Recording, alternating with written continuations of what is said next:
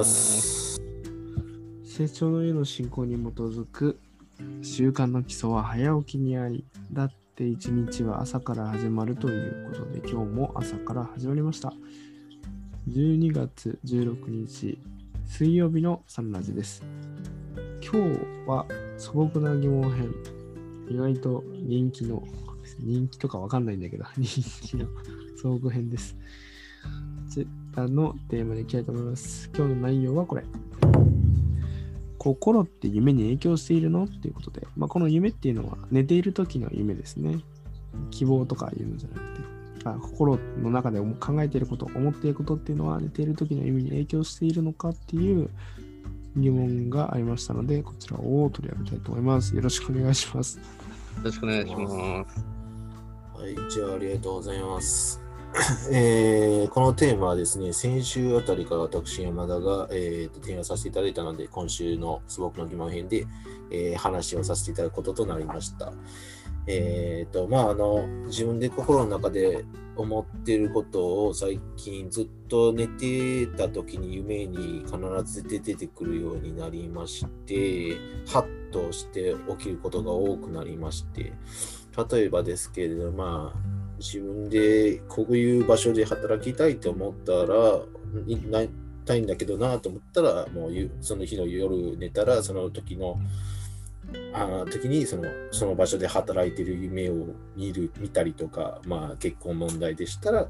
そういう誰かわからないですけれどもそういう結婚式を開いててその横はまあわかんないですけど誰がねお嫁さんとして来てくれてるか分かりませんがそういう夢を見たりとかそういうそうですね心の中で持ったことが夢によく出てきます。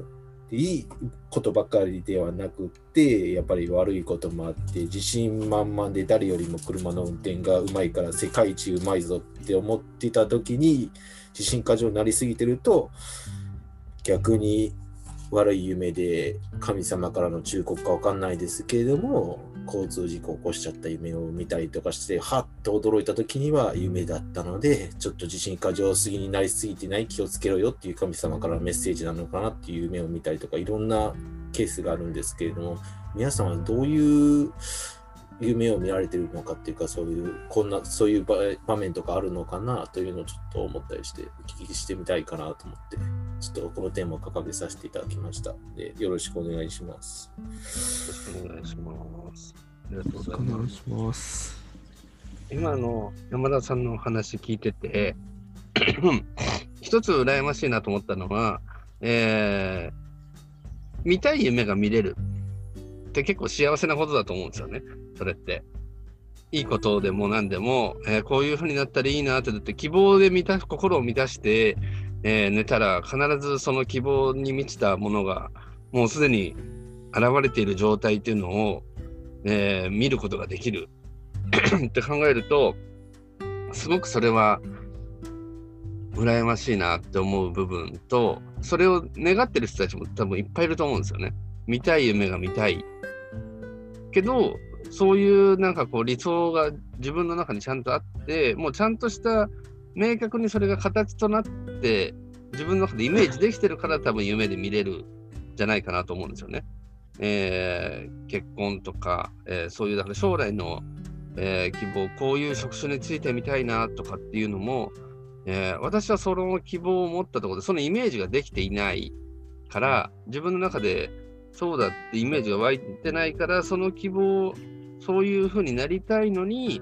えー慣れてない夢を見ることの方が多かったりとかはしてたなと思うとまあ一つだから羨ましさはあるなと思いました。で私も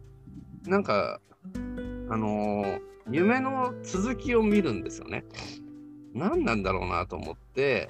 なんかこう変な夢だったなって思いながらも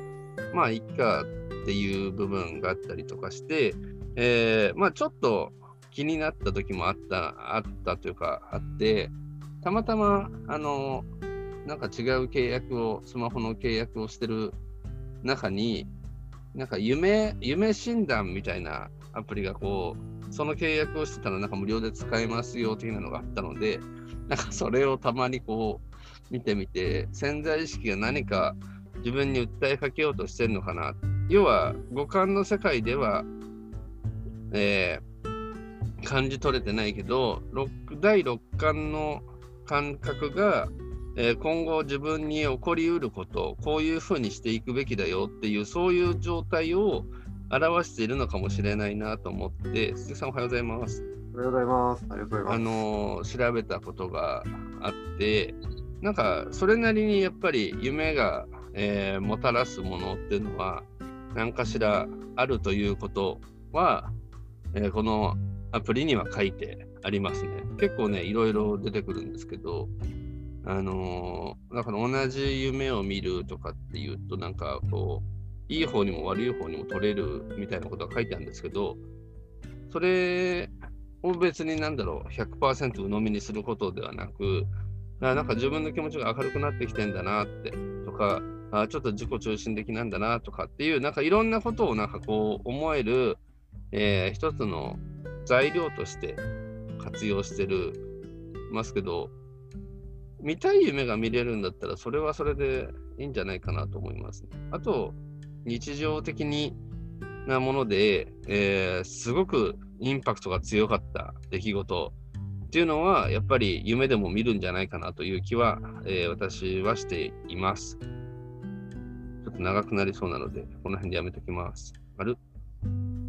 ありがとうございます。ありがとうございますありがとうございます。鈴木さん、おはようございます。夢の話ですか。はい。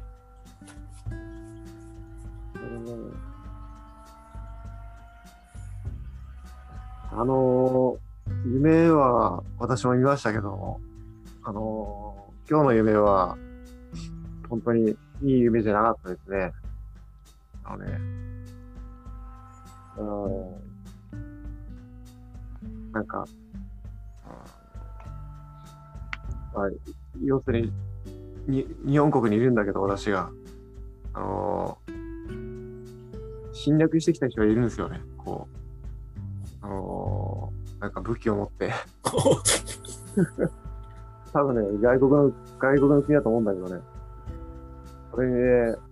うん。殺されそうだから投降したっていうね。いや、本当にリアルな夢なんだけどね。でもなんでそういうことが、こう、あの夢の中で見るんだろうと思ったときに、やっぱり自分は、自分を裁く、まあ人を裁く、そういう裁き心があるんだなっていうのをね、今ちょっと反省しましたよね。あんまりこう。うん、まあでも、そういう悪い、ね、こう、業が出ていくっていうのは、一つ清まっていくための次回作用としていいとは思うんですよね。別に、現象、現象つがいはね、こういいことだけじゃないので。だから、まあ夢の中でね、本当に今、そういうことを見たっていうことは、まこれから一つね、新たにまた、まあ、要するに再建、生活の人間の再建をするチャンスだと思いますのでね。まあ今日は、あの、実際教科部行って、あの、教会員という事例をいただくんですけどね。えーまた、まあ本当に初初心に帰って、できたらいいなって思いがありますと。あー頑張ります。申請します。ありがとうございました。ありがとうございますありが。とうございます。今の鈴木さんのやつをこの一つのアプリで見てみると何て書いてあるか侵略されるってどういうことかというと夢の中の侵略者は現実の世界では味方を表すことが多いものです侵略される夢が吉夢である場合は現実の世界であなたに協力者や理解者が現れるでしょう。あるいは人間関係が飛躍的に広がることの暗示かもしれません。誰かに強く愛され守れるという可能性もありますっていうふうに出てるんですよね。だからまあなんかそれなりにえーこれはだから100%これが正しいかわかんないけど、なんか嫌だなと思うより、これでプラスだったらこっちのプラスをちょっと信じてみようかなみたいな。私は結構いいとこ取りをしてます。素晴らしい広形主義の見方でありがとうございます。ありがとうございます。ありがとうございます。すごい。ありがとうございますあ。りがとうございます。す。夢と心が関係するのかっていうことですけど、まあ、その心っていうのをを現在意識とか潜在意識とかそういう意識領域っていうふうに考えるんだったら、まあ、影響するんじゃないかなと思います。というか、まあ、心って頭で作ってるので、頭が影響しないわけはないかなっていうのがあるんですけど、もう僕が本で読んだりとかしたのは、夢は心のというか、まあ、記憶の整理っていうふうによく言われているのを見ていて、それこそあの結びの普遍性を学ぶのところで出てきて、ユングがその夢を解析するみたいな心理学の手法、精神分析の手法を取ってる人なので、アーキタイプとかってやつですけど、あの、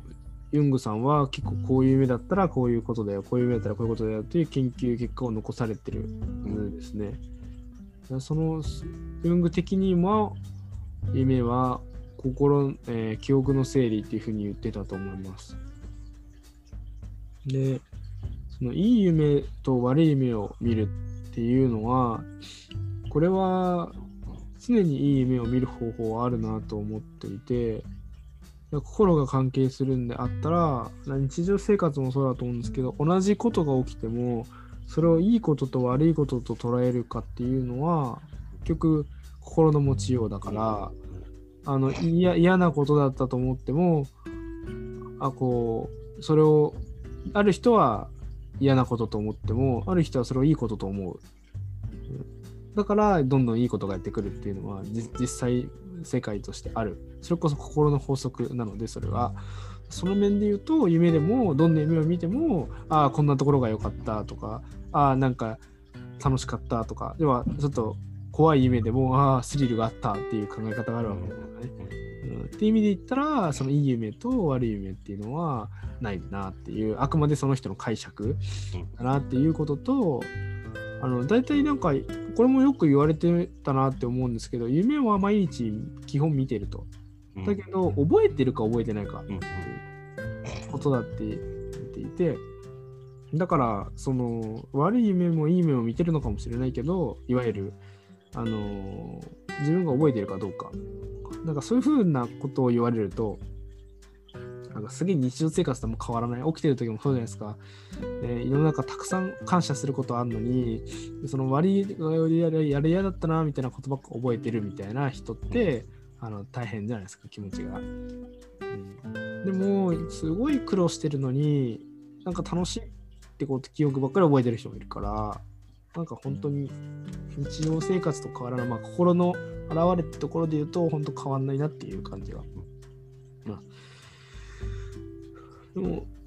まあ、それが正しいかは分からないですけど、もっとこう詳しく見たかったら、そのユングさんが、なので誰かがすごい夢について調べてたり、調べてくれてたりするので、なんかそういうのを本とか読んでみると、よりなんか理解が深まりそうだなと、自分の体験とで組み合わせながら感じ取ることができるんじゃないかなと思いました。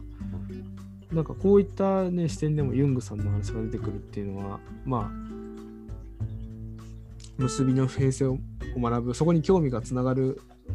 うんアイアイディアでもあるってこと面白いなと思いました。ありがとうございます。ありがとうございます。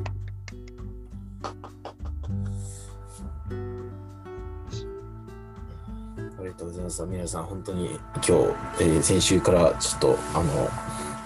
話したいと言っていたテーマについて話していただきありがとうございました。感謝申し上げます。ありがとうございます。ありがとうございます。今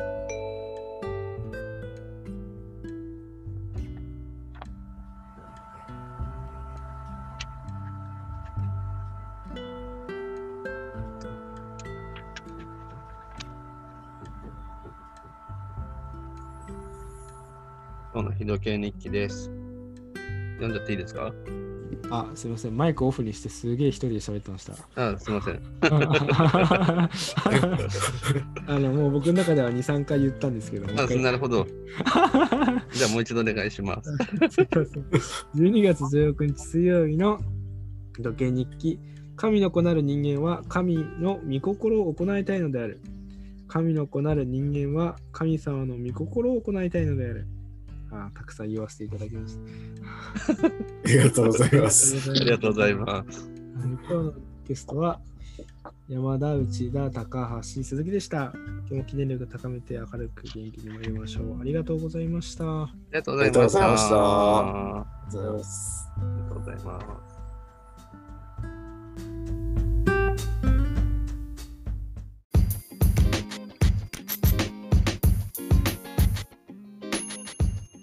ラジはその日のゲストでお届け中。毎朝ユニークな語りでゆったり楽しく深めています。もし成長の絵の教えをしっかり聞きたいという方は、道場や地元講師へご相談を、また皆様からの感想、要望、質問、テーマの投稿を大募集中。詳細は公式ウェブサイト、サナリ .com にアクセス。綴りは sanradi.com sanradi.com です。それではいってらっしゃい。